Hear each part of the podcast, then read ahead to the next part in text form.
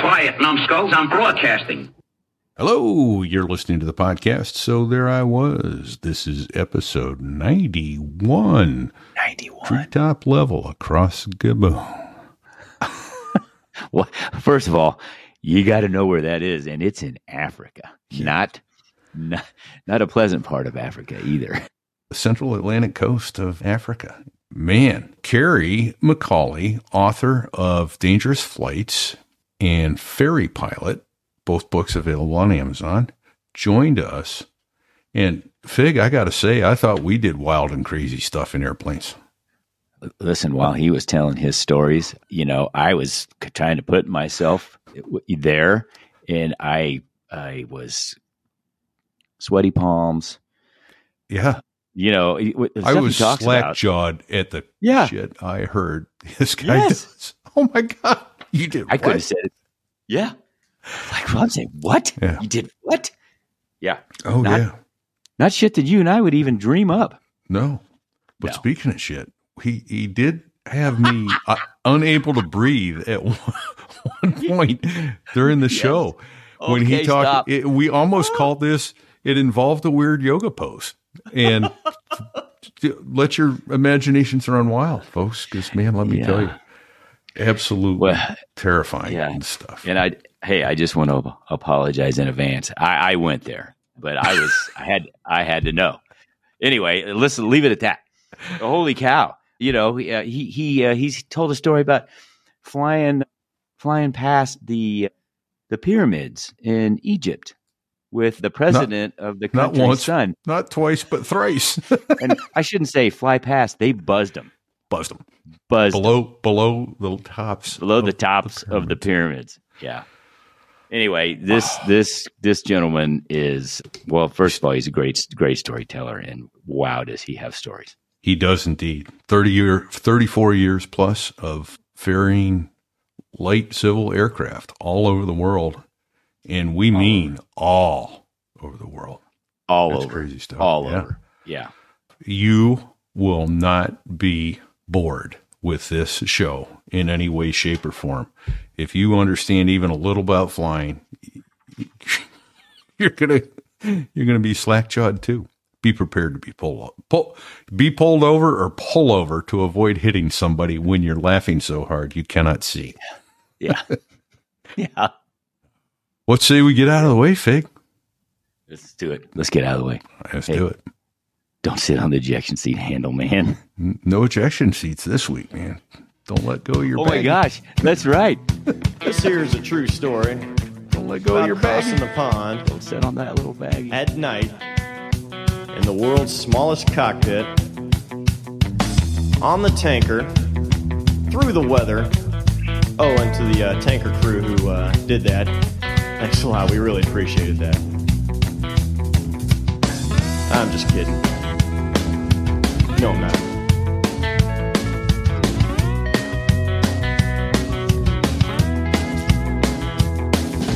There I was crossing the pond, and you could see that I wasn't exactly fond.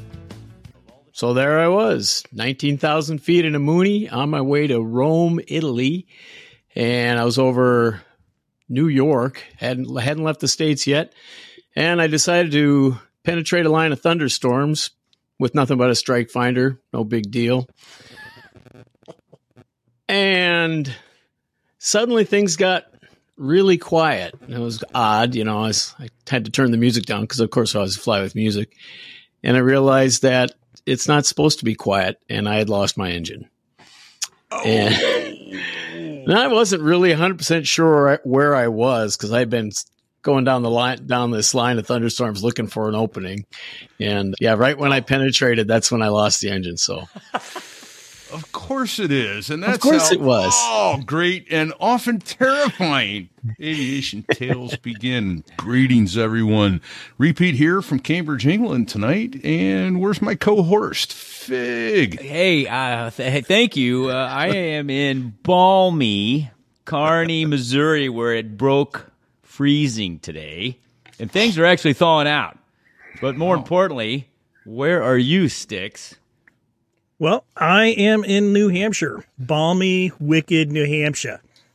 So, and we are so excited to have our guest with us here today. And regrettably, you have three three cohorts, but we managed to to wrestle this guy into a show, and we have none other than Kerry McCauley. And you might actually recognize the name because he actually appeared on Dangerous Flights on the Discovery Channel. So he uh, started it off started us off with just an outstanding story, and just like Scary story. it, yeah, isn't it like Pettigrew from or Peter and Mister? What was it? The guy, oh Pettibone from Pettibone. Grandpa Pettibone, Grandpa Pettibone. and Put and then the, Jehoshaphat. But there was also the the mishap reports, and you always know that that segment where he puts in insert air drawn in through teeth. You know, like that. That's exactly what I was thinking. As soon as all of a sudden it got quiet in the cockpit. So, Right. so Kerry, why don't you tell us a little bit ab- about your our lead-in question is almost always how did you get into flying and. Dear God, we're going to get into what kind of flying you did because it's scary. Well, I'd always, you know, been interested in flying growing up. My uncle Kerry, who I'm named after, was a naval aviator. He flew S2 trackers back in the day. And while I was still in co- in high school, I joined the National Guard and became a Huey crew chief because I just couldn't wait to get out of school. And once I was in, in aviation, I got my license and never looked back. I just can't stand the ground. I knew there's a reason why I liked you. Yeah. Yeah. Well, how how'd you start flying though? I mean, uh, uh, 152s, uh, Pipers. Yep, actually t- Tomahawks at first, then went to 152s. yeah, I- Traumahawk. The the Trauma Hawk, I was gonna say, the deadly yeah. Traumahawks. Yeah, yeah, Okay. and uh, and you know. It was short while I was in the guard. That's when I found out about ferry flying. One of my fellow crew chiefs, his father owned the ferry company I ended up working for, and he told me about being a ferry pilot. And I said, "That sounds like the coolest job in the world. I want to do that." But I didn't have a license yet, so I went and got all my licenses started skydiving, and that's how I to build hours because I needed a bunch of hours to get hired to the job, and started flying jumpers, and that got me in my skydiving career, and the rest is history. What? Hey, what part of the country, Kerry? Uh, where, what part of the country were you in? Uh, what, where'd you grow up and all that? Basically, Minneapolis. I grew up in a suburb just on the north side of Minneapolis, and I'm still not far. I'm in Wisconsin now, but right across the border, so spitting distance. Nice. so flying uh, the Trauma Hawk and then getting all your ratings and so were you were you flying the jumpers or or jumping or both? Both. I started off jumping, and Okay.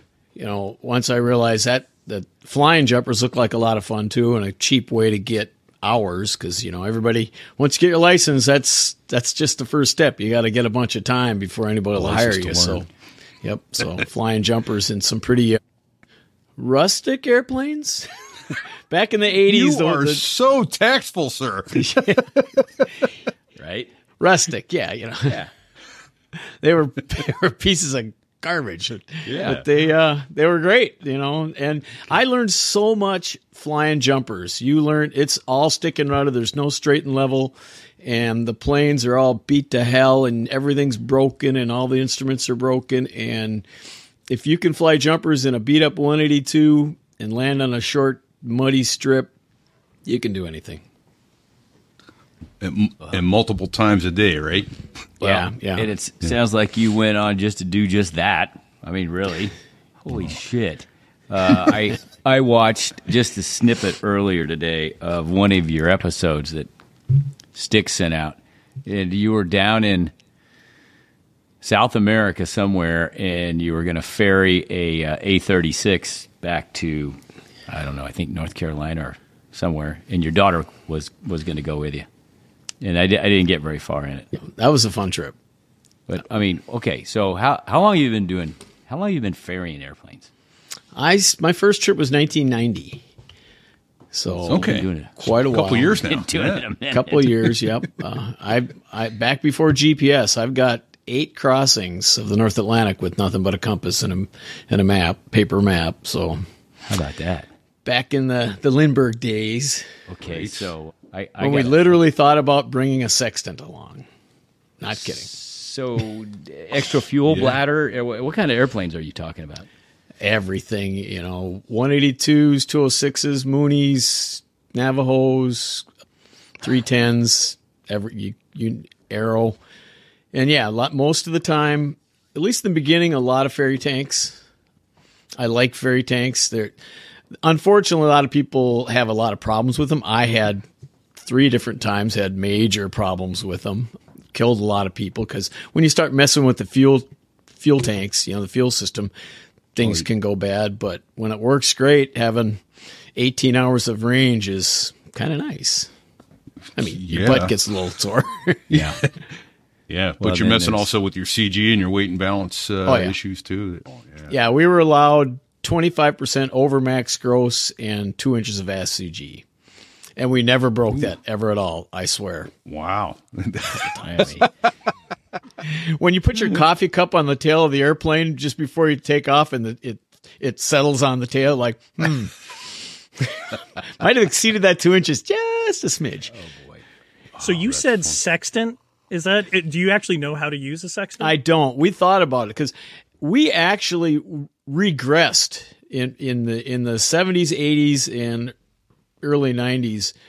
Our navigation was was worse than it was in the forties and fifties when you know they were crossing the pond and they actually had they would take star shots and use sextants and you know that's how they navigated. Well, when we were ferrying, we had nothing. It was we'd get a winds forecast. You'd get out your big paper map and your E6B plotter and plot your great circle course. And then you just took off and trusted your winds aloft chart. And once you left, you know, out range of, you know, the last VOR in St. John's, Newfoundland, you had literally no idea where you were. You could have encountered major headwinds or crosswinds and you could be, you know, hundreds of miles off course and you have absolutely no idea. So That that's crazy because that's actually what I studied in college and my undergraduate studies. I actually was a navigation major at the Merchant Marine Academy. So I actually studied and learned how to use sextants and we even used what's called the Aeronautical Almanac, which is actually has pre-done sight reductions on stars, which actually made it easier to use the sextant in flight. It was actually from World War II era, but anyways, so I, I just thought that was interesting when you said, "Oh, we thought about using sextants." I was like, "Holy I know one guy that did bring along. He could actually figure it out. You know, the problem with the the windscreen, it's curved, so when you're make, taking that sighting on the the horizon line, it's distorted. right." I didn't bother with it. It was just, Yeah. you just hope for World the War best. II, they they had a telescope that actually went up at the roof of the uh, up through the overhead of the cabin, and they actually the navigator used that. Yeah, the C-130H model still had those. yeah, The Yeah. the sextant port, no sextant. Yeah. yeah. I don't think the little the little dome up there or something. And, and I actually have a dear family friend who was in the Air Force in the early '60s, and, and he was taught how to, or learning how to use. it. He was a general's aide de camp, and he so he was not a crew member, and he was riding along. He's like, "Hey, how do you use this?" And the guy showed him, and he he let him try it, and he took the readings, noted the time, and like 15 minutes later, took more readings and calculated that they hadn't moved one inch. And the guy's like, "That's because you got the uh, tail position light and the." Uh, in your sights. It's it's going to be at the same angle always. What are the odds, right? So, oh man. So, all right. Well, no. So back to uh, the the extreme distances, and like you say, taking off, and you could encounter a crosswind and, and not have any clue. So, a, it's no wonder someone like Amelia Earhart was lost looking for a speck of land in the Pacific Ocean. I mean, at least at least you're looking for something the size of Iceland, which is you know a little. A little larger, you got a better hope, better shot of finding. When it, we I went down to the but- Azores, the Azores are pretty small. We went down Yes, there a lot. You know, so you, you got to hit those Okay. pretty much dead on.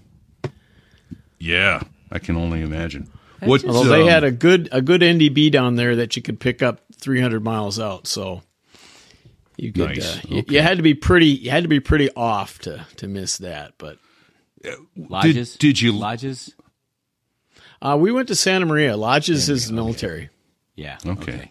See, I'd only been to Lajes, but Actually, Lajes, I think that's where the NDB was, okay. And then Santa Maria is at another I don't know 80 miles east southeast, something like that.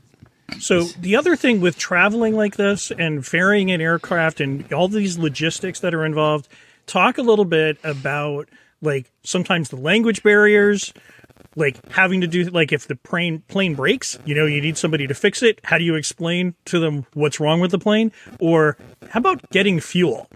Sometimes, from what I read in one of your books, sometimes getting fuel can be a bit of an adventure. Yeah, I mean the the stuff on the ground is half the adventure and most of the difficulty. I mean, the, the, there's the dangers of the flying itself, obviously, but yeah, you know, the language barriers.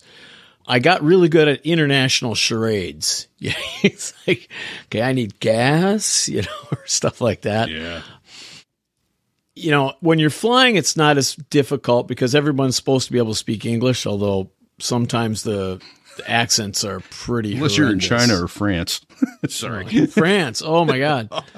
Go to intersection Boumois. I don't, you know, is bu- uh, I, spelling it didn't even give me. Hmm, don't And they all speak. speak to each other in French, so there's no SA Yeah. as to who's where. Right. It's well, that, very that, that.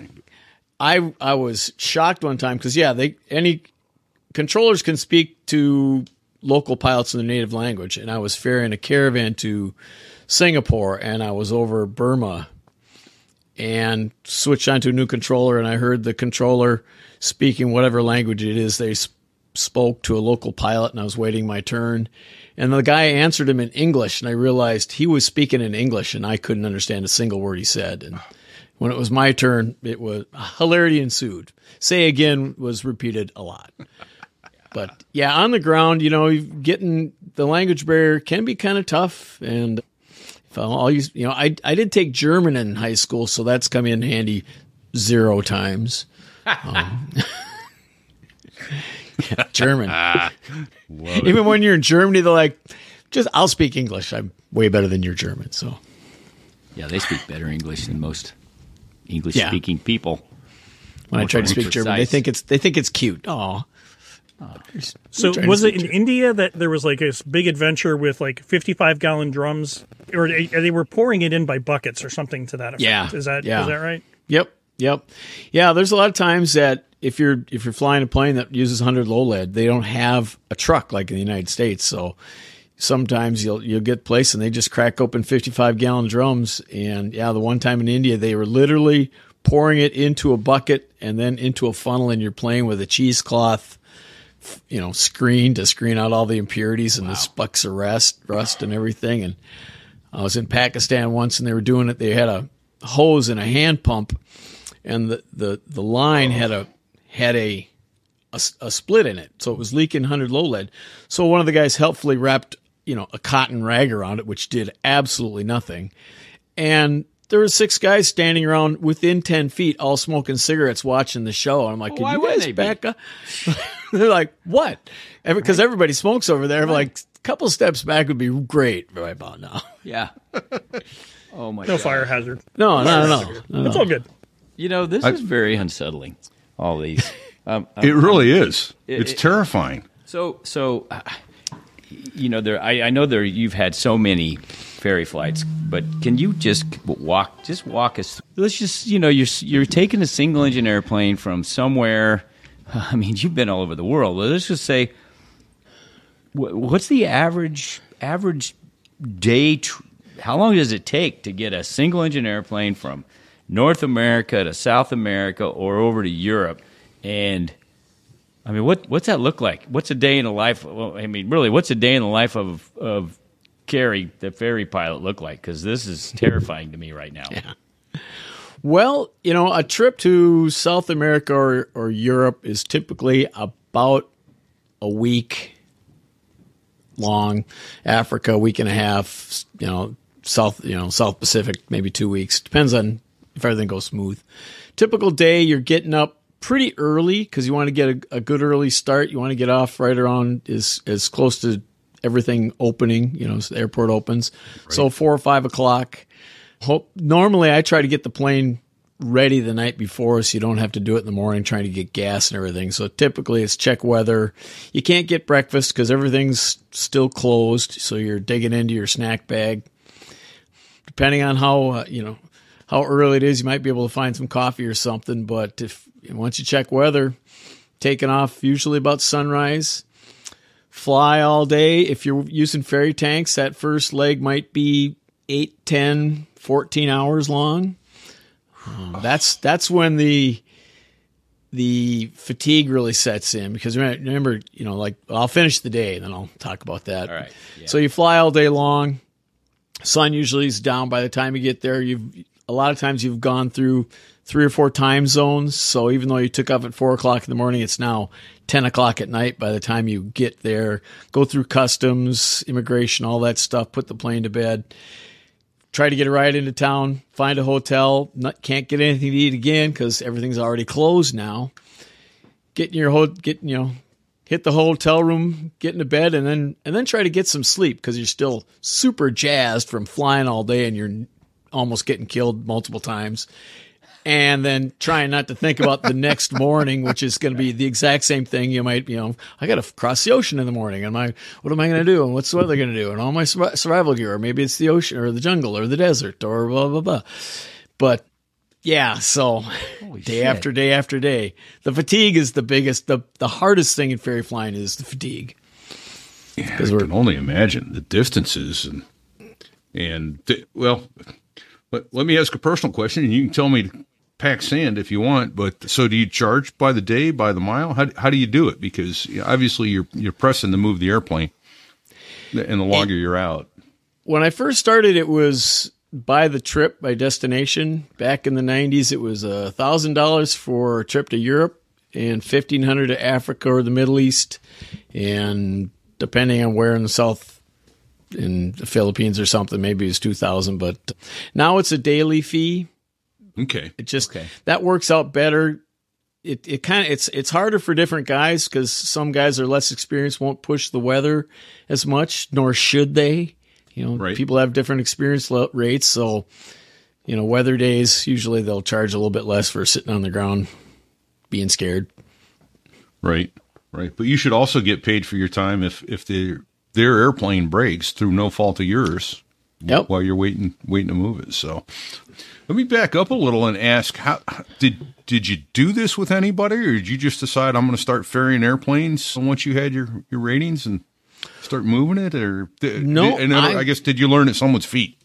I learned at someone's feet. You know, like okay. I mentioned, my I'd heard about ferry flying from a fellow Huey crew chief. His father owned the company, and he was doing it, and said, you know, go to drill one day, and he said, I just got back from Africa. I'm like, do tell. Tell me about that. He flown a plane to South Africa. I was like, that sounds cool.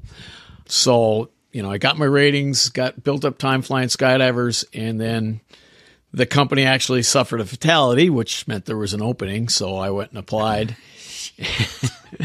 and that company, we lost four pilots in four years. Ferry oh, flying is oh. the real deal. We yeah, used back yeah. in the 90s, they were losing three pilots a year on average over the North Atlantic alone. Not our company, everybody, but still, it was the real. It was real.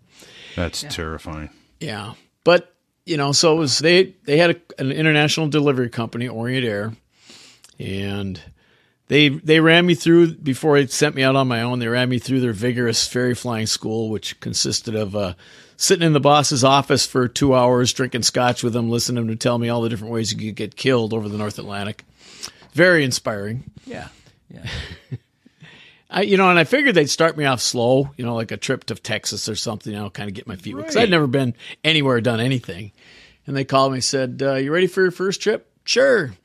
172 to Iowa, I can handle that. No, you're taking a Duchess to Lisbon, Portugal. Nice. Okay then. and, Let's and go. This was from from Minneapolis area. Yeah, St. Paul. Yep. Hey, how how old were you when you when this is going on? How, how old? I when you went was, on your first trip. How old were you? I think I was like twenty eight, maybe. Holy shit! Kind of, kind of an old man by then. Sure. Kind of got a late start in the whole aviation stuff. So yeah, that's crazy. But oh, so first trip right out of the gate. Yep, Duchess and, to Lisbon, Portugal. Yep. Now I, I I was alone in the cockpit but I did have my boss. He was with me in a one in a 206. He was taking it to Switzerland, so we'd be, I'd be able to be with him to to Portugal, and you know that first trip, you know, we go to Bangor, Maine, clear customs, and up to St. John's, Newfoundland. Mm-hmm. And let me tell you, when you're sitting on the runway at Newfoundland in you know early morning before sunup, realizing there's 1,900 miles of Atlantic Ocean down to Santa Maria is next, is like that's that's a gut check right there. Yeah, it is. Yeah. But you know, it was awesome. That, that first that first day was just a piece of cake. It was beautiful sunny day, and the Duchess is a light twin, and plane was running great. And then I realized I'd made the best decision of my life at that. And that feeling lasted about halfway. Of course. And then I, yeah, well, you know, things are, I was having a great day up until then. Uh, then I didn't have the problem. It was actually my boss. He, he lost his vacuum pump in the 206 and he was a little nervous because the second half of that day wasn't going to be bright sunshine. It was forecast to be stormy, low clouds, high winds, heavy rain, and at night because this was right at just after Christmas, so got dark really fast. And he was pretty nervous about six hours of partial panel work and then an NDB approach into an uh, IFR airport in the ocean. So, so he had me catch up to him. we don't do that to professional aviators in the simulator. Well, you should. Oh my gosh. he circled he circled over over the first island in the Azores, and I caught up to him. And then we flew night IFR instrument formation all the way to Santa Maria, which was, yeah. Yeah. Looking over my shoulder, watching him bob and weave. He was not a good formation pilot. I thought he was going to hit me, but you know, Oh my gosh. that was my first trip, the first leg of the first trip of a thirty-some year career. So, and it's been Terrifying. All I'm going to say is I I appeared on the show around episode 28 or 29 or so, and I told Repeat and Fig about a story where I went offshore about 100 miles, and I literally heard their rectums pucker when I said, "Oh yeah, no, 100 miles offshore. That was that's normal. You know, we, we do that. That's that's what the Coast Guard does." And the goo. Yeah. Yeah. I heard feet. my rectum pucker when you said, "Oh yeah, no, we're going from you know St. John's, Newfoundland to Portugal." Are you out of your mind? That's insane. Well, he had two Not engines. with There's you. He had nothing two wrong engines. Okay. I had two Pretty good. engines too, I suppose. So. Yeah. yeah. But What could possibly go wrong? yeah. No, that's crazy. I, Well, okay. I I am just stunned by this. okay. Yeah. Hold on. I, I got I got lots of questions here. Uh, Yeah. So you know, I I've done multiple crossings in you know in a tactical jet in an airliner. I've done it in a C one thirty. With the exception of the airliner, uh, we always had plenty of survival gear with us in the event that we, you know, couldn't make it to land. And depending on the time of year, it's uh, that was all for fluff anyway. But what kind of stuff do you carry normally for survival when you're when you're ferrying an airplane over thousands of miles of blue water? Well, I actually take it pretty seriously. Always, if it's uh, North Atlantic, I've always got a survival suit. You know, the big quarter-inch neoprene Gumby suit. We'll have a, a life raft, and I've really customized my gear over the last thirty years. You know, we started off with an actual old ELT out of an airplane, big clunky thing, which was really wasn't going to do us any good at all. And you know, now we have the nice portable little EPIRBs, which are about the size of a cell phone, which are pretty good. We used to have flares. You can't bring flares anymore because you can't bring them back with you. So now I use a laser pointer for signaling device, signal mirror, handheld radio, portable GPS so you can tell them where you are, and you know everything else. And and I used to have it in a, you know have a raft and a s- separate ditch bag of all the stuff. And I realized, you know, the hard part is if you survive the actual impact with the water, then you got to get out of the plane before it sinks Yeah. which is going to be tough because it's probably going to be upside down because half the time it's fixed gear airplane. It's going to flip.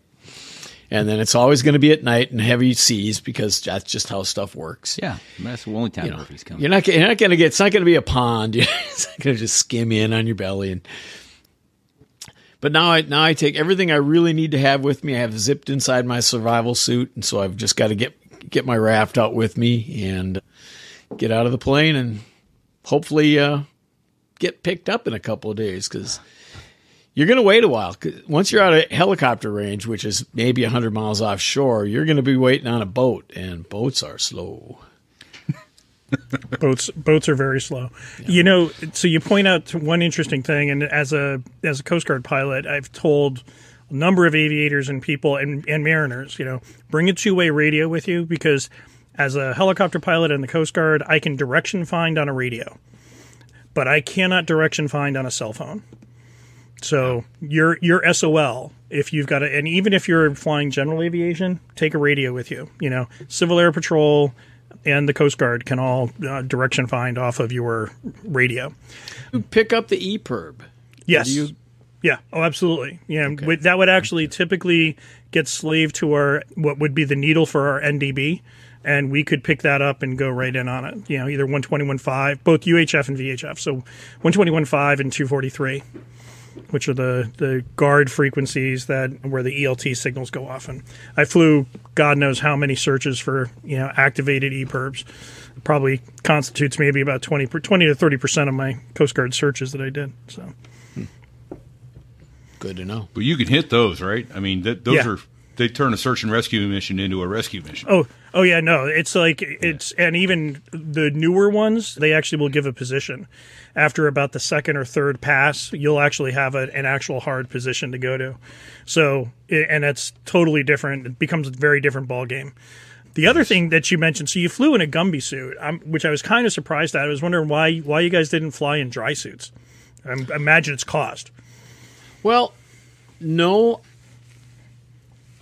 I just I just think the the Gumby suits are better. They have better insulation. And because I've done the ice this ocean survival course in Iceland twice where they brought us up there and they put us in the, the suits and dunk us in the in the water off the coast of Iceland in the wintertime.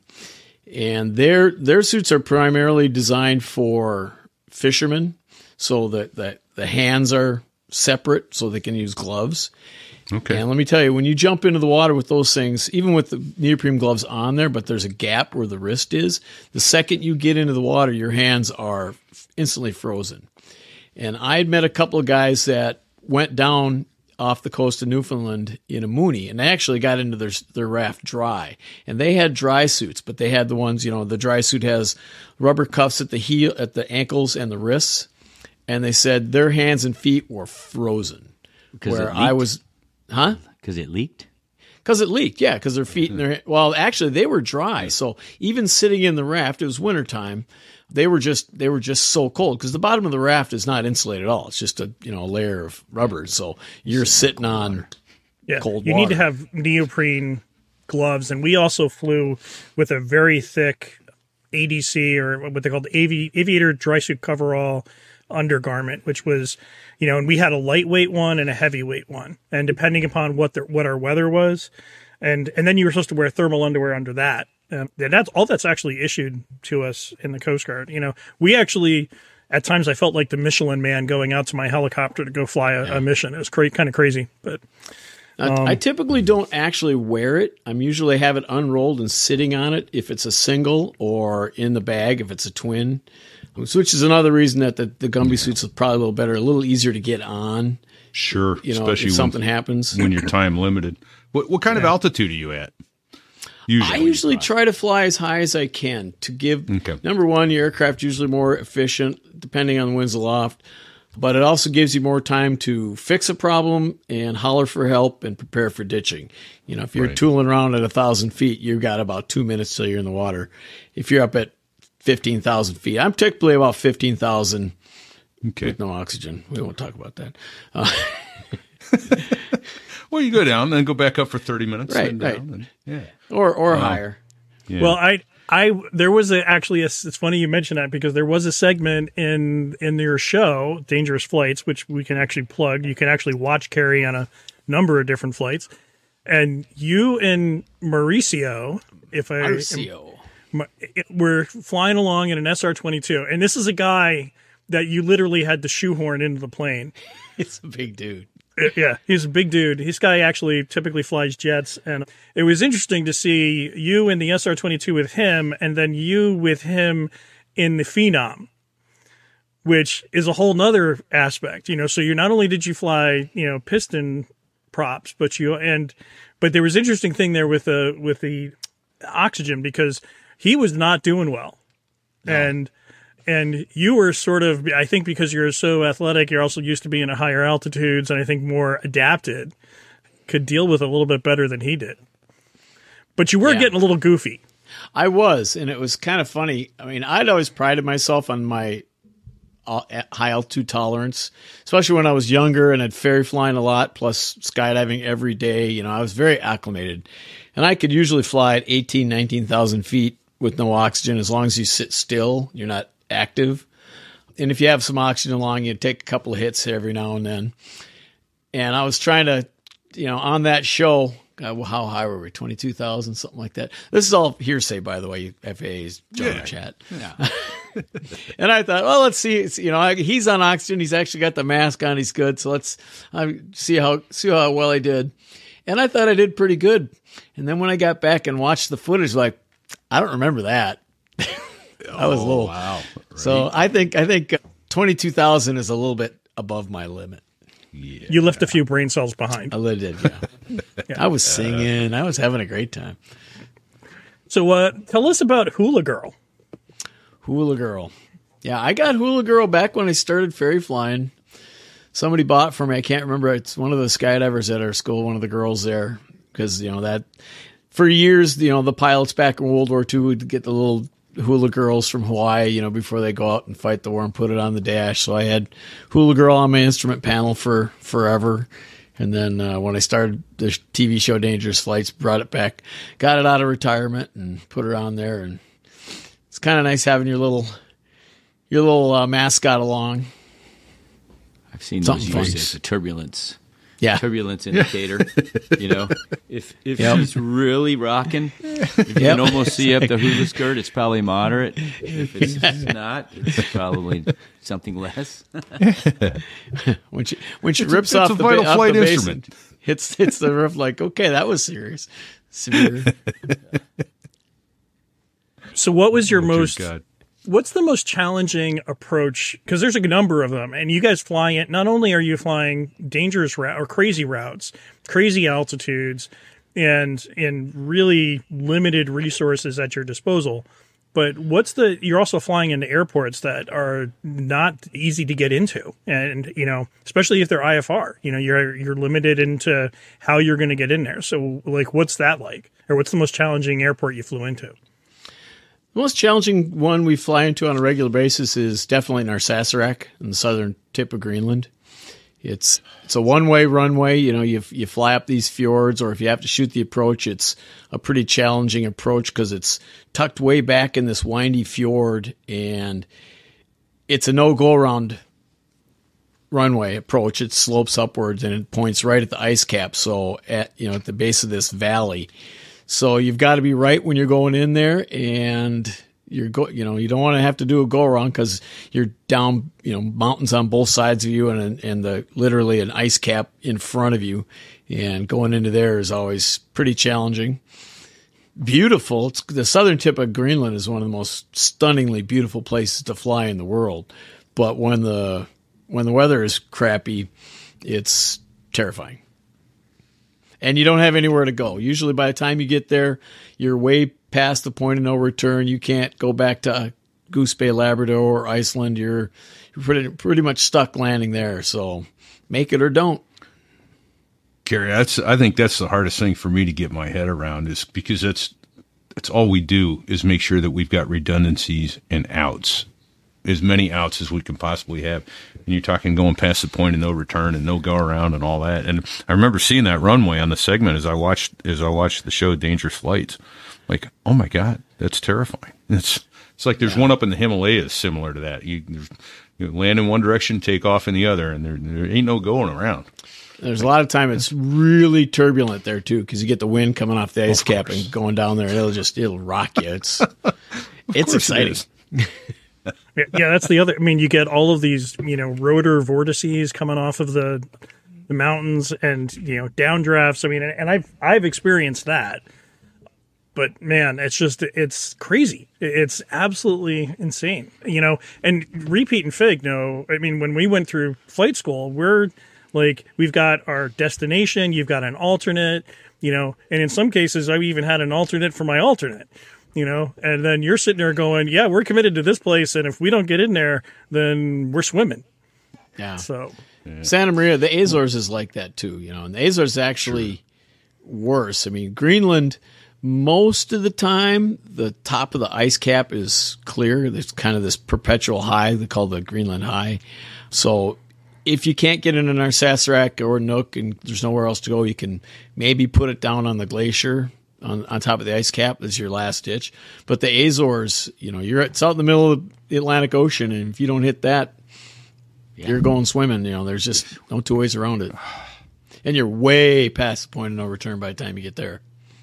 And I imagine the reason you're going swimming and you didn't hit it is because y- the weather's not good and you've got rough seas, and that makes it extra special to hit the water too. So, Yeah, you know, I- thirty I had foot a- seas.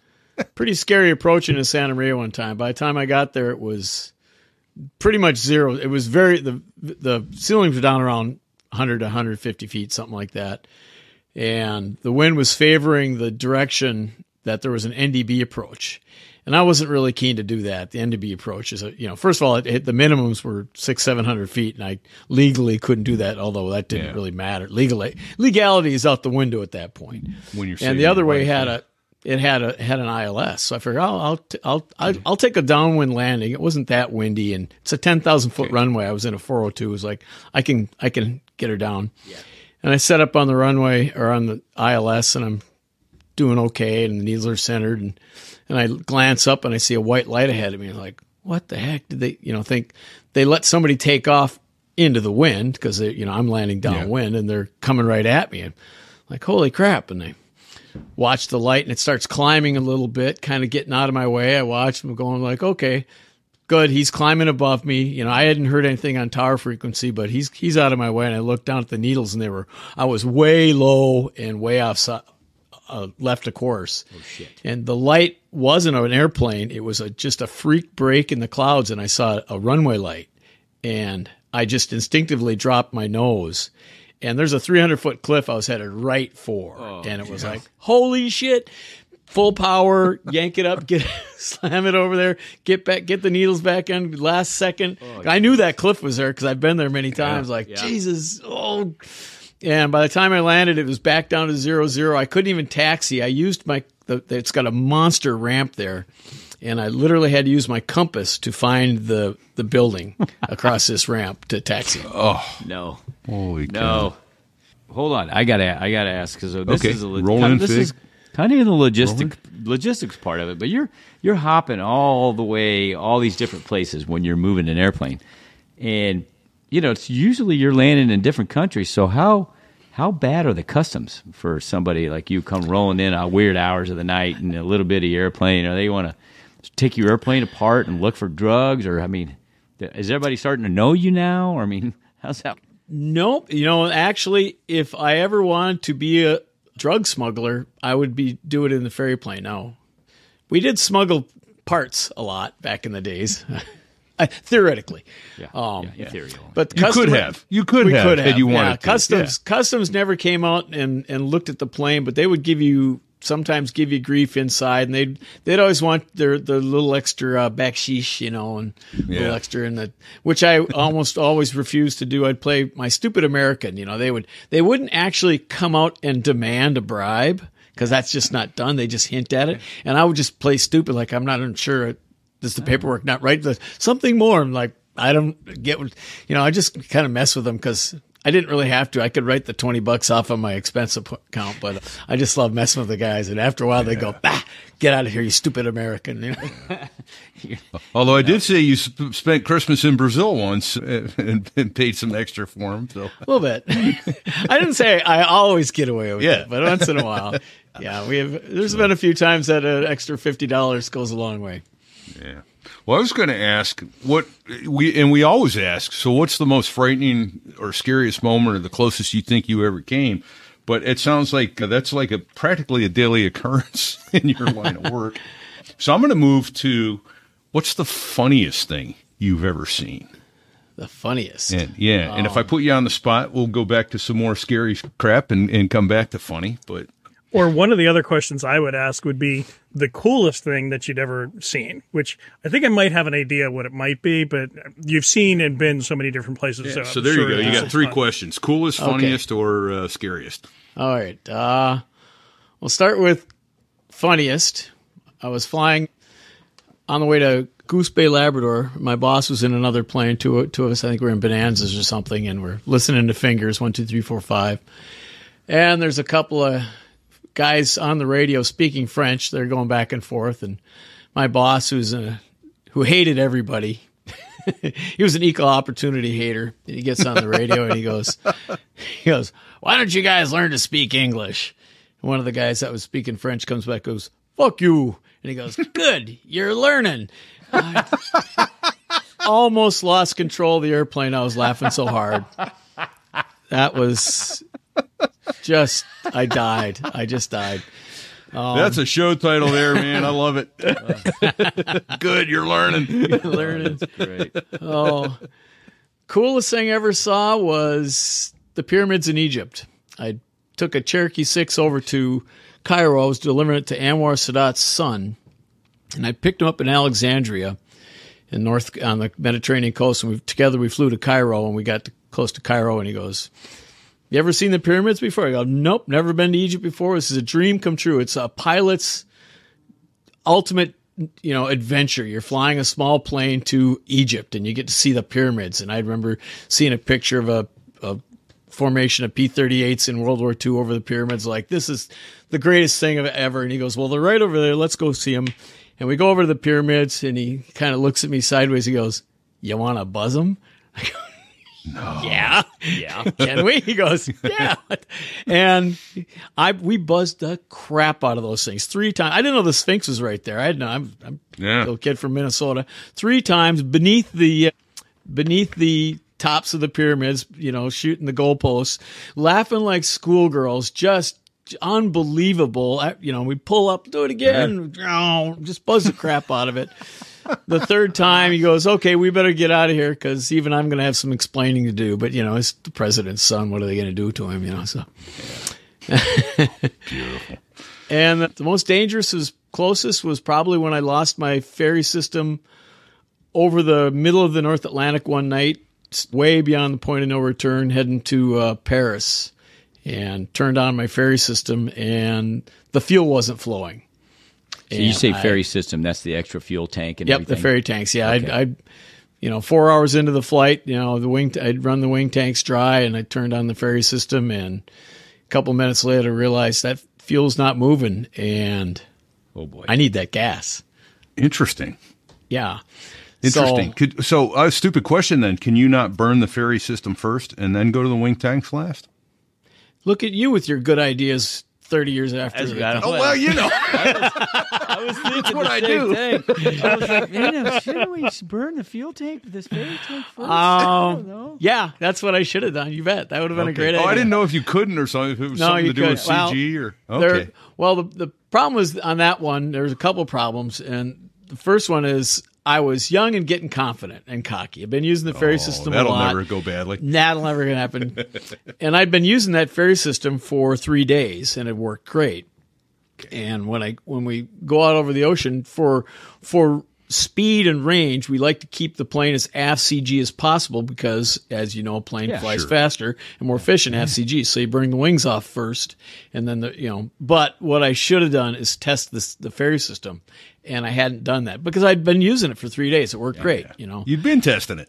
yeah, I'd been testing it, and and so I sat there, and I and the the, the way they're rigged is they've got a, a line that goes to the belly of the tank with a J tube, and it ram air pressurizes them. And I took that line apart. I always carry tools in the plane, and and there's supposed to be a blast of ocean air coming out, and there was nothing, so that was the problem. And Frozen over or uh, well, the normally we drill a hole through the bottom of the plane and secure it with a nut and a big washer. But this is a brand new plane, and the boss didn't want to drill a hole in the brand new plane, so they him and the mechanic had stuck it sideways through an access panel and duct taped it in place. oh, nice. I wasn't happy with it, but like I say, it worked for three days. So again, my fault. But yeah, so I sat there and looked at that tube and that big metal tank. Like, how am I going to pressurize this tank? And basically think, well, if I can blow up an air mattress, maybe I can blow up a steel ferry tank and stuck it in my mouth and started blowing. And I had to blow into that tank for eight and a half hours to keep the engine running. No shit. Also, the plane was the I was at fifteen thousand feet, no oxygen, hyperventilating like crazy. The plane's the the whole cabin was filled with hundred low lead fumes. I was hypoxic and stoned out of my mind. Passed out at least three times. Couldn't stop it. Couldn't stop in uh, Ireland because all the airports were closed in zero zero, and I was in no shape to shoot a zero zero approach in a Bonanza, and had to go all the way to Paris, blowing in that tube. So, And you were solo? oh yeah. All right. This is like a whole new I'm level process- of nuts. I'm writing This is and a I'm whole. this. This is a whole new level of nuts. This is n- it is. It This is some not normal. wildest- this is some of the wildest aviation I've ever heard of in my life. It's amazing. It's fascinating. It's fascinating. And and uh, Wow. Oh my god. So you're uh, You got to do what you got to do. Man. You're hyperventilating Yeah. because you're blowing, and then you would put like so you would pass out just from the fumes and the lack of oxygen Yeah. and the in the hyperventilate. Then you kind of wake back up. And so did the airplane have an autopilot at least? Yeah, yeah, it did. What but kind of plane you know, was my this? my fear was I tried not to pass out because I was I what I thought would happen is you know if I passed out eventually because I was feeding the the fuel into the wing wing tanks. That's where the the fuel went. So I had to pressurize the ferry tank by blowing into it, and then it would move some fuel out into the wing tanks. And if I passed out and the wing tanks went dry and the engine quit, I was pretty sure that would wake me up.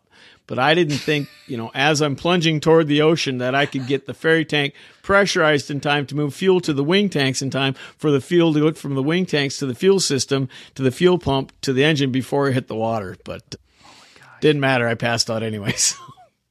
So that was a long night.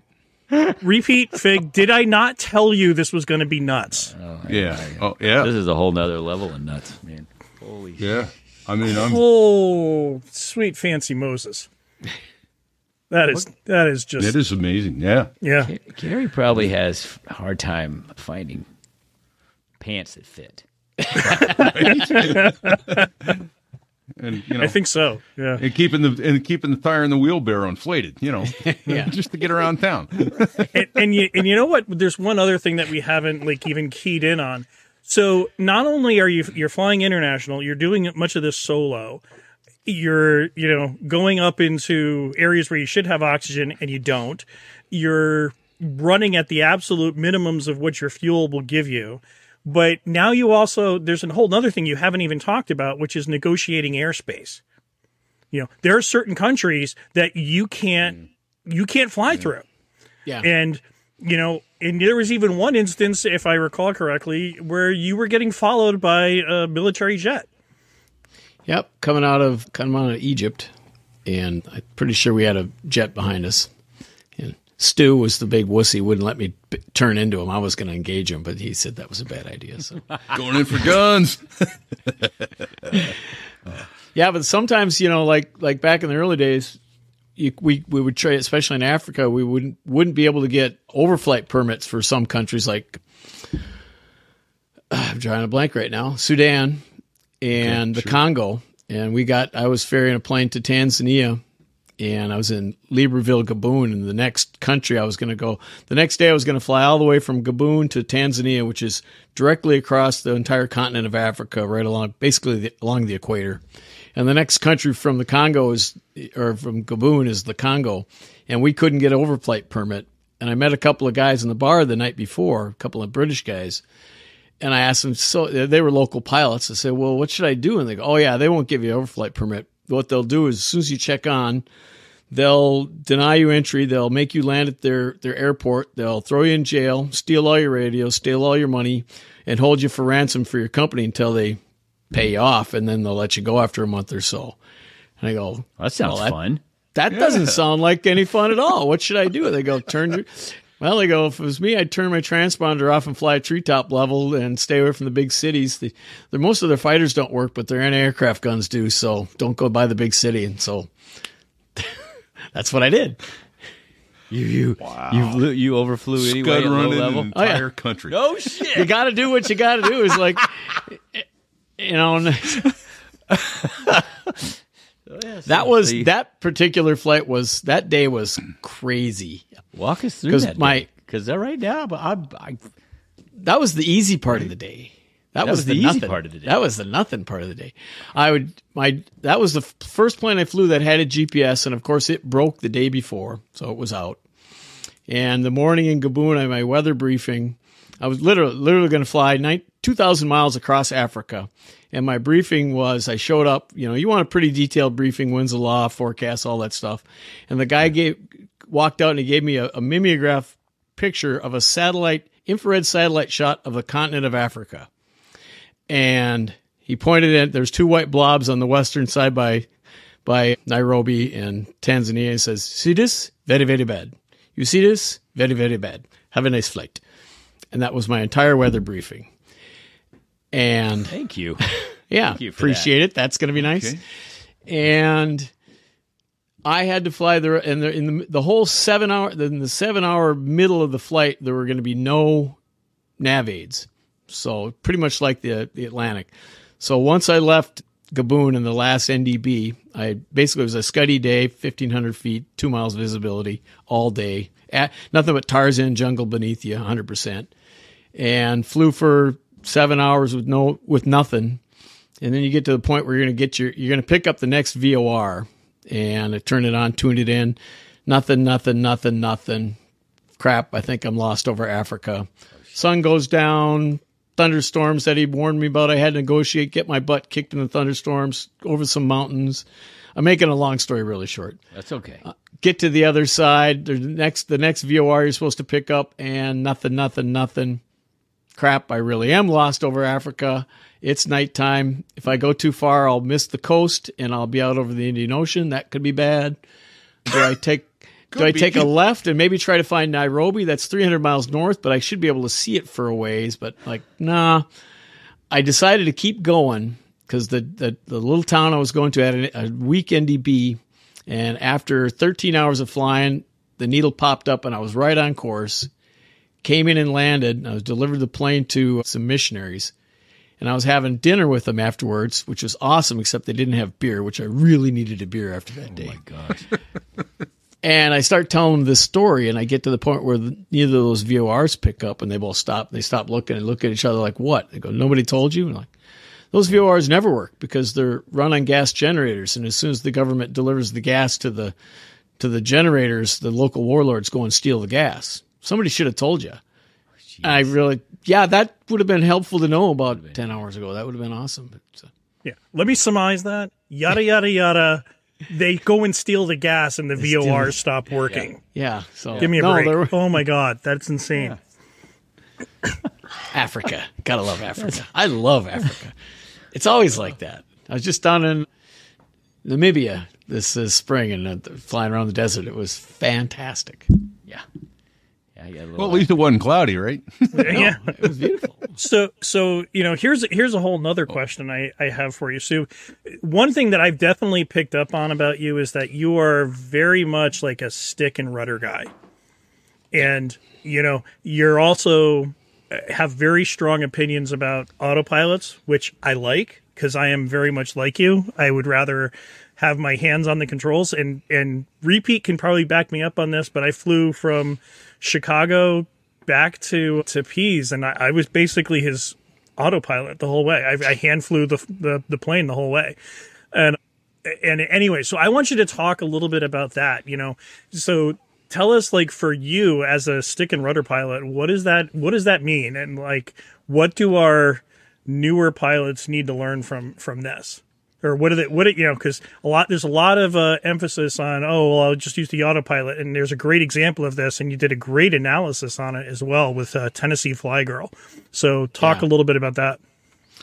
Well, I like autopilots. I use autopilots, but I prefer to hand fly as much as I can to keep my my skills sharp. And I think a lot of the kids growing up these days, they they're flying planes. You know, back when I started, it was the old Trauma Hawks, the 152s, and their steam gauges, and half of them didn't work. And I I learned so much growing up in that environment. You know, not to be the old guy in back in my day, but even you know you get these kids these days they they even on their long cross countries they're turning on the autopilot and thinking well they're, i'm straight and level for the next hour and a half i, I won't learn anything and i completely disagree even the even the, the act of keeping a plane straight and level requires flying. And the more stick and rudder time you have actually flying the plane the more muscle memory the more natural it gets to you. Right. and so it is important to know how to use the autopilot in an emergency in situ- in in you know when you're going into the airlines and you want to have all these stabilized approaches and all the tools yep that's great you should know how to use it.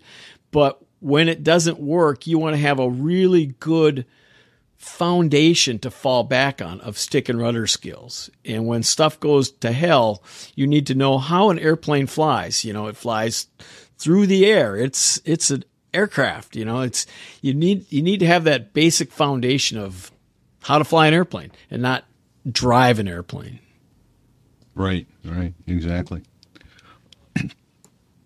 No, that the, those fundamentals are so key, and, and they obviously they drilled them into us in, in military flight school as, as well. But yeah, yeah, Well, here's here's a sad state of affairs at, at the major airlines right now. That we're hiring, we're hiring, we're hiring some pretty systems managers. unseasoned pilots at very low time. And Yeah. these particular pilots, the ones that have gone through the the flight schools that are rapid pace, the you know, they, they but they all have the Garmin fancy instrument panels. They've never done anything except fly the magenta line. Yep. So if they you get off script anyhow, FMC fails, and down you now you're back to tune and VORs. It's going to be a shit show. Yeah. You know what? Now that you mentioned those two two and, acro- acronyms, probably ought to cover those real quick. I think we've called covered VORs before. Those are ground based navigation statements. FMC is a flight management computer that uh, all modern airliners have now. So, I oh I had a question back when you were talking about Africa. Is is when I cross the equator, I do it at 30,000 plus and at, at 400 to 550 knots ground speed. So I, I barely notice the equatorial convergence zone. What kind of problems does that pose for you at, at 1,000 to 15,000 feet and 100, and 100 to 200 knots as opposed to? Oh, a lot. Is that a problem? Oh, definitely. Um, Okay. Like when we were flying, to, when I would fly down to Africa, Tanzania, to get from the route we usually took would be from Agadir, Morocco, down to the Ivory Coast. You fly the whole over the Sahara, and we would fly that at night. So we would arrive down there in the intertropical convergence zone in the morning when the weather's usually better. So because in I mean it's in South Africa or South America too, but you know South Africa or Africa, you know the the afternoons they'll just they'll kick your butt. And like the night that I was flying to South to Tanzania, that was those were the afternoon thunderstorms that were pretty severe. But yeah, so we would fly all night over the Sahara. Of course, I lost my alternator doing that one night. Had to fly eight and a half hours by flashlight, but that's another story. That's good times. Jeez. There's, he just throws I'm these going to go now. out. See you guys. He just he throws these things out like it, you know. Oh yeah, but Oh, yeah, I- yeah. I flew by flashlight. Yeah. Oh, that's. I- But I had- That's just I had my flashlight. I was holding it in my mouth, and I just I at eight hours that first, and way. then I figured out it was the old old days, you know, mini mag light, and it's of course the only one I had. And, and you got to turn everything off, and all my battery completely died, so I'm flying hand flying it because you can't use the autopilot, and Right. and I managed to get the the flashlight stuck up in the in the in the in the fabric In the above your head. bin. The Yeah. overhead, yeah, and. Uh, the the scary part was actually changing batteries because I only have one flashlight foolishly, and so you think about it, it's like okay, once I turn this Well, that's all you flashlight off, Pitch I'm black, gonna I can't see black. anything. Yeah. pitch black. So if I if I screw this up, If I'm you gonna drop die. a battery, yeah. if I drop a battery, I'm going to die because of the only batteries I have. So it's like I practice it, and batteries in my mouth. Like, okay, I'm going to twist the back off and, and take this long. I'm like, okay, and here we go, and Jeez. yeah, stuff. Jeez. oh, All right. All right. I, right. uh, I have never been more slack jawed for an entire show. I, I know. I, I I'm kind of worn out in a way, even though I'm not worn out. I I want to hear more, but I'm I'm kind of worn out. Shit. Killing. And These I, are the You've had more emergencies than the three of us put together. Did I did I not? I warn wouldn't you? doubt that. it's not an it's not an emergency to him anymore. It's just another. Well, I you know. It's, It's another little Tuesday. challenge to get. That's another. That's what he calls Tuesday. I get it. So I, I think there's a you know because I think we're kind of also obviously we've been like an, almost an hour and a half into this, and uh, Kerry has more stories than Carter has little liver pills. But for the love of God, so Kerry, you know, a couple of other things that I think we definitely need to key on. So first off, you're an author. So tell Oh, us a little Let's- bit let's plug your about book. yeah. Let's we need to plug your book. You've got a business that you're running. So I think it's time to actually give you a little bit of, of you've certainly earned it some, but some time to plug your work and, and what we can do to help promote your uh, your efforts. Sure. I've actually written two books, well, two that I've got published. First was called Ferry Pilot, obviously, and has all those are most of like a lot of the stories that I talked about today, all the early days, the nine the nineties and the first chunk of my career where all the super dangerous stuff happened and that's gone. I've I'm blown away. I always knew I had some pretty good stories, but I didn't know if I could write, but apparently I, apparently people find it entertaining because it's been a bestseller on Amazon for a, a long time and As I a wrote- first person witness, he can. I'm Yeah. glad. And I, so I wrote a second one called Dangerous Flights. That's um, mostly that's the, the period of my life when I was ferrying in, during the TV show in the in, in on the Discovery Channel, and it's kind of funny that whole thing. They they were all worried that nothing was going to happen because you know most reality shows they have to make mountains out of molehills, and I told. them, These are because they're all real flights. And they put a cameraman and a second pilot with us, and we were actually del- really delivering airplanes. So, like, just wait. Oh, it's going to happen. Plenty of stuff, plenty of stuff, and yeah, they ended up having to cut so much, and so those those uh, those two books, and I've got some novels coming out that I'm working on, and I'm going to write a story about Orient Air, the company that I, del- I worked for, because I was one of just a number of pilots that went that worked for this company over the, from the 70s on and they all had stories like this. I just interviewed a guy on my YouTube channel, Greg Cotton, and he I'd heard most of his stories, but he told one that I hadn't heard that my jaw was dropping. Like, are you kidding me? Okay, that's saying something right there. He took he he lost a cylinder flying down to Ivory Coast. He didn't know it. He you know cylinder detached, and when he landed 50 miles short because he was low on fuel, and then discovered that the cylinder had detached from the case. But he didn't have good maintenance there, so he took off with a cylinder. This is in a twin. Took off like that and flew the last 50 miles.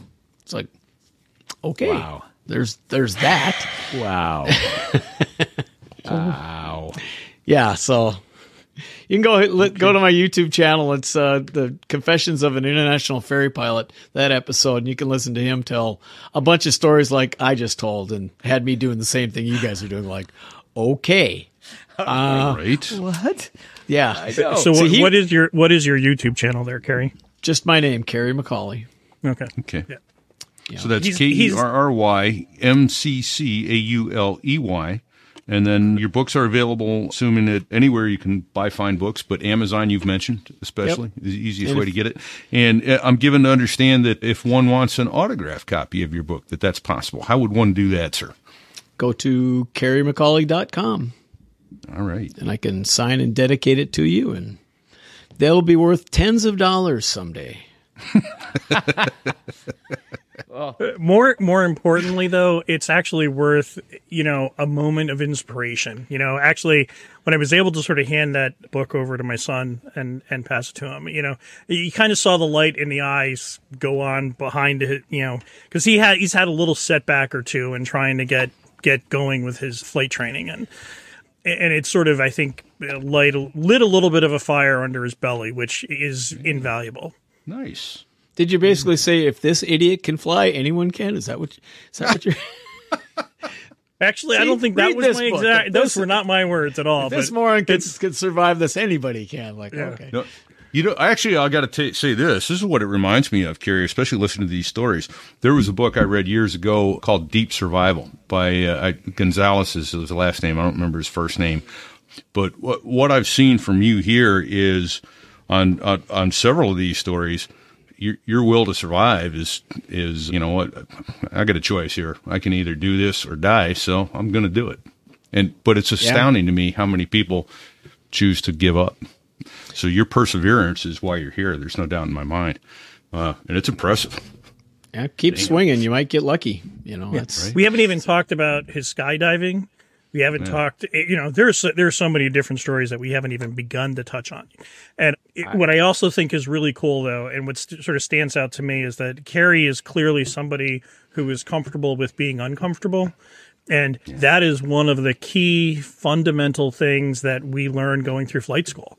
you know, or even your indoctrination into the military. It's about it's that process of getting uncomfortable, you know, being uncomfortable and being unsure of things is okay. It's just how you're going to work your way through the problem and and untangle it.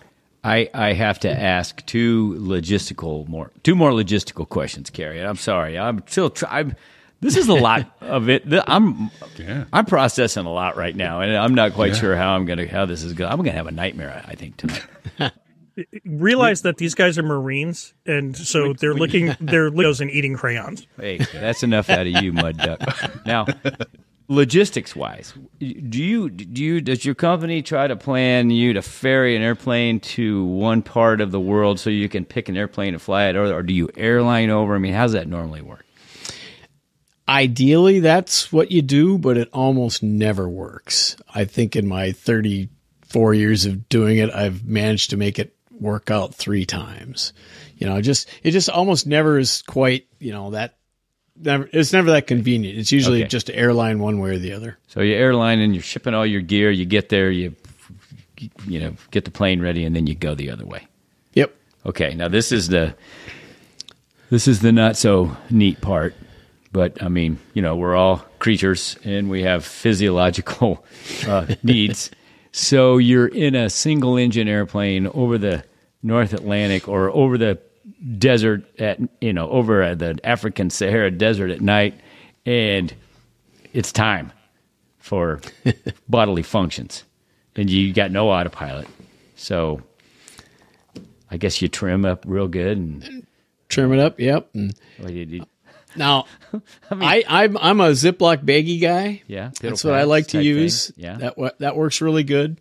I, I when I first started, my boss told me to use the the plastic jug method. You know, bring that, but I never.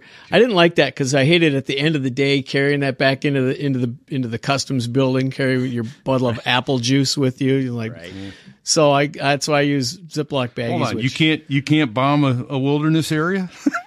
Just asking for a friend. Well, you got to save your. You you only have so many jugs, but you can have unlimited Ziploc baggies because that's literally what I would do. Because I would save them for targets of opportunity. You know, ships. Open the door like pilot to Bombardier. What was that? Bombs away. Now I don't think I actually ever hit anybody, but if I did, I'm really sorry. No, you're not. No, no, I'm not. And the other, the other thing I've only had to do twice in an airplane. That's my issue right there. uh, Yeah, 14 and- hours in an airplane, I'm, I'm going to shit twice. Yeah. Look at Reed. Usually, what I would use is a two, two plastic gar- grocery bags lined with paper towels. First time I did it, I was pretty proud of myself. I mean, it, it's a involves a, a weird yoga pose, and it's pretty stinky, but you know. I know, right? There's just no think about me. But I was so I was so proud of myself. I had my nice, neat little package. I was in that two ten. I was flying and open up the window. I was over the north, over the, on the way to Morocco, and I chucked it out the window. And as it went out, the, it caught on the window latch and tore open ah! and sprayed the side of the plane. Brand new paint job. I still had six hours to go. By the time I got to Morocco, it was concrete on the side of the plane. And I spent the next three days with a credit card every time I had a chance, scraping little shit dots off the side of the plane. I was I was I was having such a good day.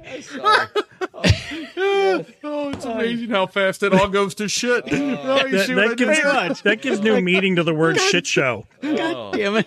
And I'd pull it up to the oh. airport. I'm like trying to taxi that side away from the everybody, like because it was pretty obvious what it Thank was. you. Thank you for that. Oh. So, so Kerry, I had emailed or texted to you a link for a, a song from our uh, the the guys that sing or that cover our our theme song, which was Code Brown. You know, so you had also, you, you know, the other thing is, is it's you know, so most of the time it sounded like you were solo, but then sometimes you have a co-pilot with you, and you know that creates a whole nother element of distress. Yeah. And in your book, I read a citation from that you wrote. It was sounds like a military, like you know, like, like the Coast Guard Achievement Medal that you wrote for Stu Yeah. for the the Order of the Anal or Anal or the Iron Rectum or something like that. It was it was in it was impressive.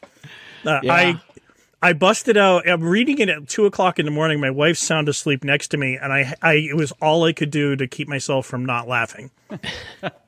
I have to hand it to Stu. If, to make the long story short, we left Pakistan and he'd gotten picked up a bug in Karachi and we're flying to the UAE right off the coast of Iran.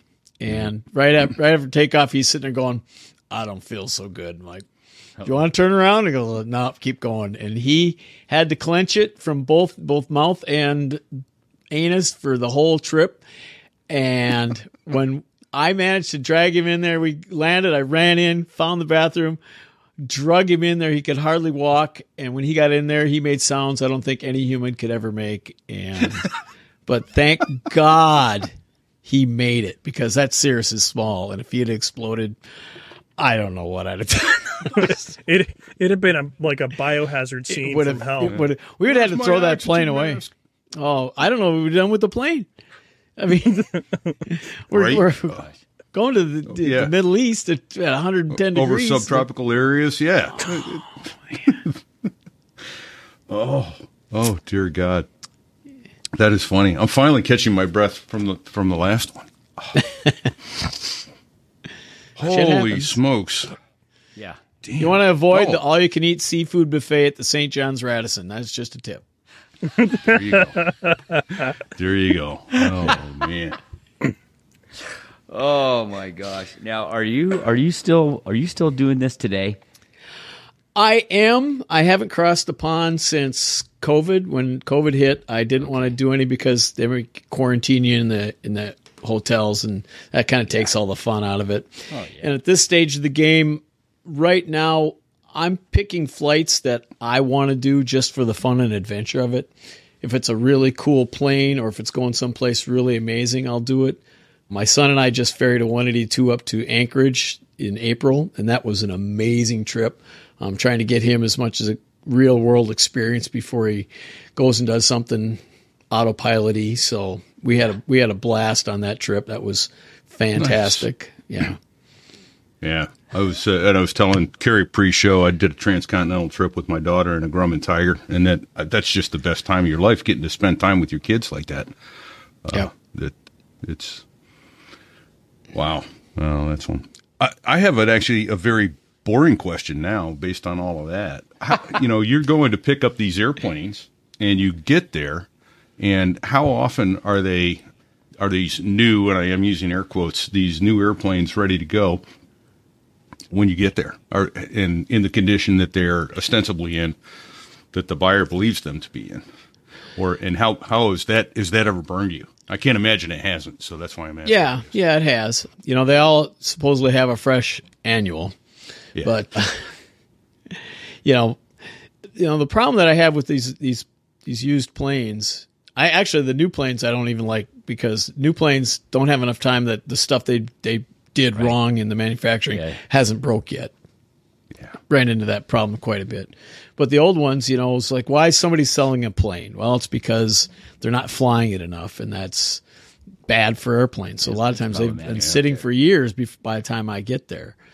And usually there's not much, you know, I give it as best a look over as I can. I, you know, pop the cowls off and do everything. Maybe we'll split the, the oil filter, but that's as much as you can do. Basically just take off and circle the airport, see if you're, tra- look over your shoulder and look at your shadow, make sure you're not trailing smoke and then fly it. See what, you know, hopefully you're not sometimes you t- you're immediately taken off over the ocean i've done that a number of times but sometimes you've got a couple of days of over land while you can still get maintenance to check it out but Okay. Cross Yeah. your fingers and hope for the best. Pretty much but i've had to do i've had to change vacuum pumps alternators windshields tires. I had to make a valve cover gasket out of cardboard in greenland one time because it was going to be eight eight weeks to get another one. You know just lost engines lost lost everything. Lost both vacuum pumps and the right engine in a Navajo at night over Saudi Arabia a couple years ago. So partial panel, single engine, Thursday. Th- those are those are mad skills. Those are seriously mad skills. You know, because it's a lot. It reminds me a little bit like when I was back at the academy at, at the Merchant Marine Academy. You know, we learn. You know, I learned how to make a gasket. You know, cut a gasket out. You know, using an exacto knife and basically out of cardboard, and that's just crazy. You know, how often do you ever you know learn that? It's, Right. That's just nuts. It's it's what I one of the things I just love about ferry flying. It's the it's the adventure. Somebody gives you a, a bag of cash and a cool and the keys to a cool airplane and say fly this literally to the other side of the planet right when you get there. And you're on your own. You've got no support. I mean before i started there was no cell phones. You didn't couldn't call anybody. So it was all up to you to on you know just on your wits. How could you get it done. And you had to find a way to get it done. They would give you a route but it was kind of a general route. You know it's like well if there's a war in some country or there's bad weather here you go go different places. I mean this is the only job where i actually literally use a globe to prac to, to flight plan. Like i'll get my globe uh-huh. out like i'm starting here i'm going there. What countries am i going to go to? Yeah. Yeah. That's that's pretty cool. That's way cool. That's not pretty cool. That's way cool. It's It is. It really is. When, when you when you think about us starting at flight school, I I mean, I know that like Repeat and Fig and I kind of had a similar origin, although both of them had flight time before they went. But you know, it's that adventure. Like I'm going to get to go fly an airplane and get to go do some really cool stuff, and this just like puts a shadow over that. I mean, like I feel like an amateur. It just it's a different Happened. world, man. It's just a I'm different telling you. world. Yeah. Yeah. Yeah. It is. This is so far outside the norm for what Repeat and I are used to on a daily basis. This is not even in my paradigm. I mean, it, Kerry, you you've caused me to do some serious soul searching. Well, I mean, I don't even know. I mean, okay, you know, we we we I still fly general aviation, but not like that. No, because you're smarter than i am no, I'm not. I'm, I'm a neophyte, really. Holy shit. Yeah. No, this the, some of the things you've talked about. I I don't know how I would have handled them. I, I'd like to think I would have been just fine, but Well, responding to emergencies is a learned skill. The more you have, the better you are at it, and it just kind of snowballs. And I think I I blew my give a shit circuit breaker long ago, so something would happen, just like, huh, look at that. Guess I better deal with that now. Yeah. right. Well, I mean, just So- uh, you, you you said you know you were flying you and your boss on two different airplanes, and your boss lost the vacuum pump. And well, I had a vacuum pump quit on me one time, but it was daytime and it was VMC. And I'm like, eh, look at that. I guess I got to get that fixed later. You know, not at night going out over the water to some little island that I might not find. And it's going to be shitty weather, and then I'm going to partial panel. No, none of that. No. I mean, I think yeah, the, the the best equivalent we have to that is you know like flying out of Iwakuni, Japan, over to Korea at night in the goo, and one of us goes Nordo. Well, you've got a guy right there that's a highly trained aviator that you hang onto his wing, and you know he's going to get you back and drop you off on the concrete. Yeah. And you just yeah, you didn't have the benefit of that. That's terrifying. Mm-hmm. Yeah. Mm-hmm. It's just the level of risk you're willing to accept, you know, and put yourself in those situations where that might happen. you know. Yeah, yeah. Well, So, how about your your jump school? Do you want to plug that as well? Sure, sure. Yeah, that's Oh, yeah. my my main job these days. You know, skydive Twin Cities out of Minneapolis. We operate all summer long from April to the end of October, and I don't jump as much as I used to. I probably only make six or seven hundred jumps a summer these days. So it's, Only six or seven hundred, Pete. yeah, it's kind of kind of slowed down. Only in my- six Matter, or you can't do a thousand. Nah, it's getting too old for that. You know, I'm 60 years old, 61, almost 62. God, how's weak. this? I know. Only six hundred. Oh man. Okay. So I'm sorry. I, I wrote it. I thought I wrote it down and I didn't. Yeah, with my pen. Twin Cities Jump School. Skydive Twin Cities. Skydive Twin Cities. My apologies. Yeah. Okay. Skydive Twin Cities. Very cool. Well, if you want to ever wanted to skydive, you, you know where to go and find a guy who's based it all and just stares it down like it's nothing. in only in only you know a half a millennium of jumps every summer, you know, because That's- you can't get a thousand in the summer. That's for the young kids, you know. yeah, right. Well, that's crazy. I mean, gravity does all the work, so I don't know why he's complaining about you know jumping at there's that. sixty. doesn't take any skill. It's literally falling. Any old old ladies can fall. There's that. So then there's all right, That they do. all right. Well, I, I we've been doing this a little over an hour and a half. I, I think it's sta- time we land this plane let's land it. with an open invitation to come back. Love this stuff. But I, uh, I'm just glad I can breathe. I, I know there's things that you're not telling us, you Oh, sneaky yeah. bastard. There's stuff Oh, you are not telling us. I We don't have hear the time. We literally Right. don't have the. T- I just scratched the surface. Well, well, we're going to come back and do some more of this then, because Sure. uh, no, this is great and hilarious. So thank you so much. We've we've got to get a couple other thank yous out there too. First of all, let's thank all our uh, military, active duty, and veterans and their families who sacrificed so much to give us the freedoms we have. And I know you, Kerry, have have seen up close and personal a whole lot more countries than even Fig and I have in, in our aviation jobs. And so you, you see what people live like, uh, and, and you know that we're blessed to live in the country we do. And it's because of these people who have who have written that check. So thank you. And, and Kerry, thank you for your service as well. Oh, You know, oh, I- thank I- you guys I too. Don't want to overlook the fact that you actually, you know, you did You were uh, the sign Army, the right? bottom line, and Yep, you were in the Army. army. You know, 12 years. and not only that, you you you know signed up to get into helicopters. So I, I like you for that alone. There you go. Huey's Two baby. rotor heads. Too terrifying. That was the beginning of the total lapse in judgment career that he's just describing to me. Right. Exactly. the first fatal mistake. There you go. Oh, man.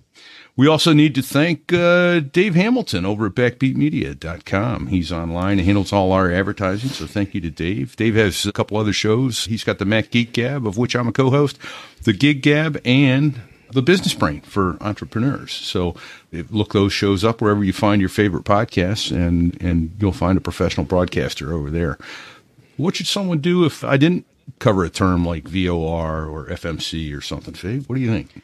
Well, we have a glossary at so there I was dot us slash glossary, and if it's not in there, sticks at so there I was dot us is the smartest guy between the three of us, and he can answer. they that. keep thinking I'm smart. I don't know what they're what they're getting at. And that, and you, you know what? Email sticks with any questions you have because he's smarter than both of us. Yeah, he Not is. true. Put together. No, not Repeat, repeat's wearing uh, one of our uh, T-shirts with our logo on it. We got a merch store. There it is. Look at that. Yeah, Yeah. So there I was.us slash merch. yeah. Hey, we're only a couple months away from bikini season, and we have a bikini on our merch store. It's it's And- pretty and sweet. I, I need to come back and tell a story about wearing a sweatshirt in the grocery store. There you go.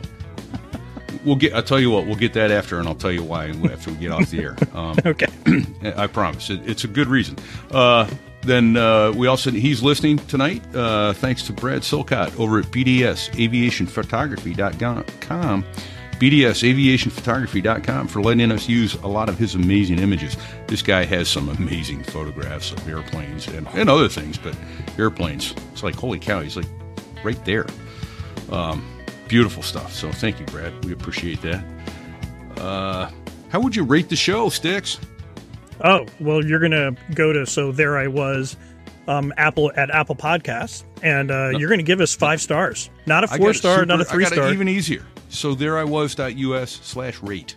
oh, Boom. even better. Okay, there you go. So there I was dot us slash rate, and you're gonna give us a five star review, not a four, not a three. Just give us five. If you got constructive feedback, give it to us, but then still give us the five star. Okay, it helps the show. Yeah, does indeed. We're all about making corrections. And and the last thing that you have to do, well, first of all, thank you to all of you who have supported us financially. This show is live streaming. It's going to come down and go private, and those of you who support us financially will get the private link to see this online at your leisure. At your leisure. So, uh, thank you for all of you who support us financially. We know you work hard for your money, and uh, then you waste it by throwing it at us. Now, we don't understand it, but we're grateful that you do. So, thank you very much.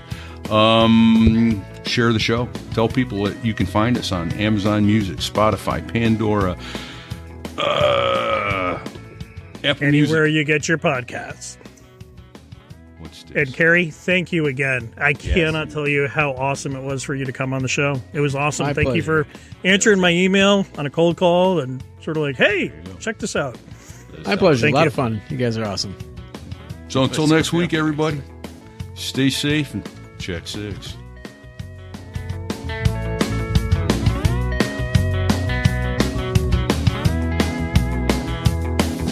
Well, there I was, crossing the pond, and you could see that I wasn't exactly fond of all the shit I was wearing on that day. Now an F 16 is cramped enough, but it's even worse with all that stuff supposed to save your life. But we knew there was no way. Cause when you're going down the North Atlantic, man, it's over. Hold on, it's what? He said it's over. It's over. Piece of cake. Mmm, cake.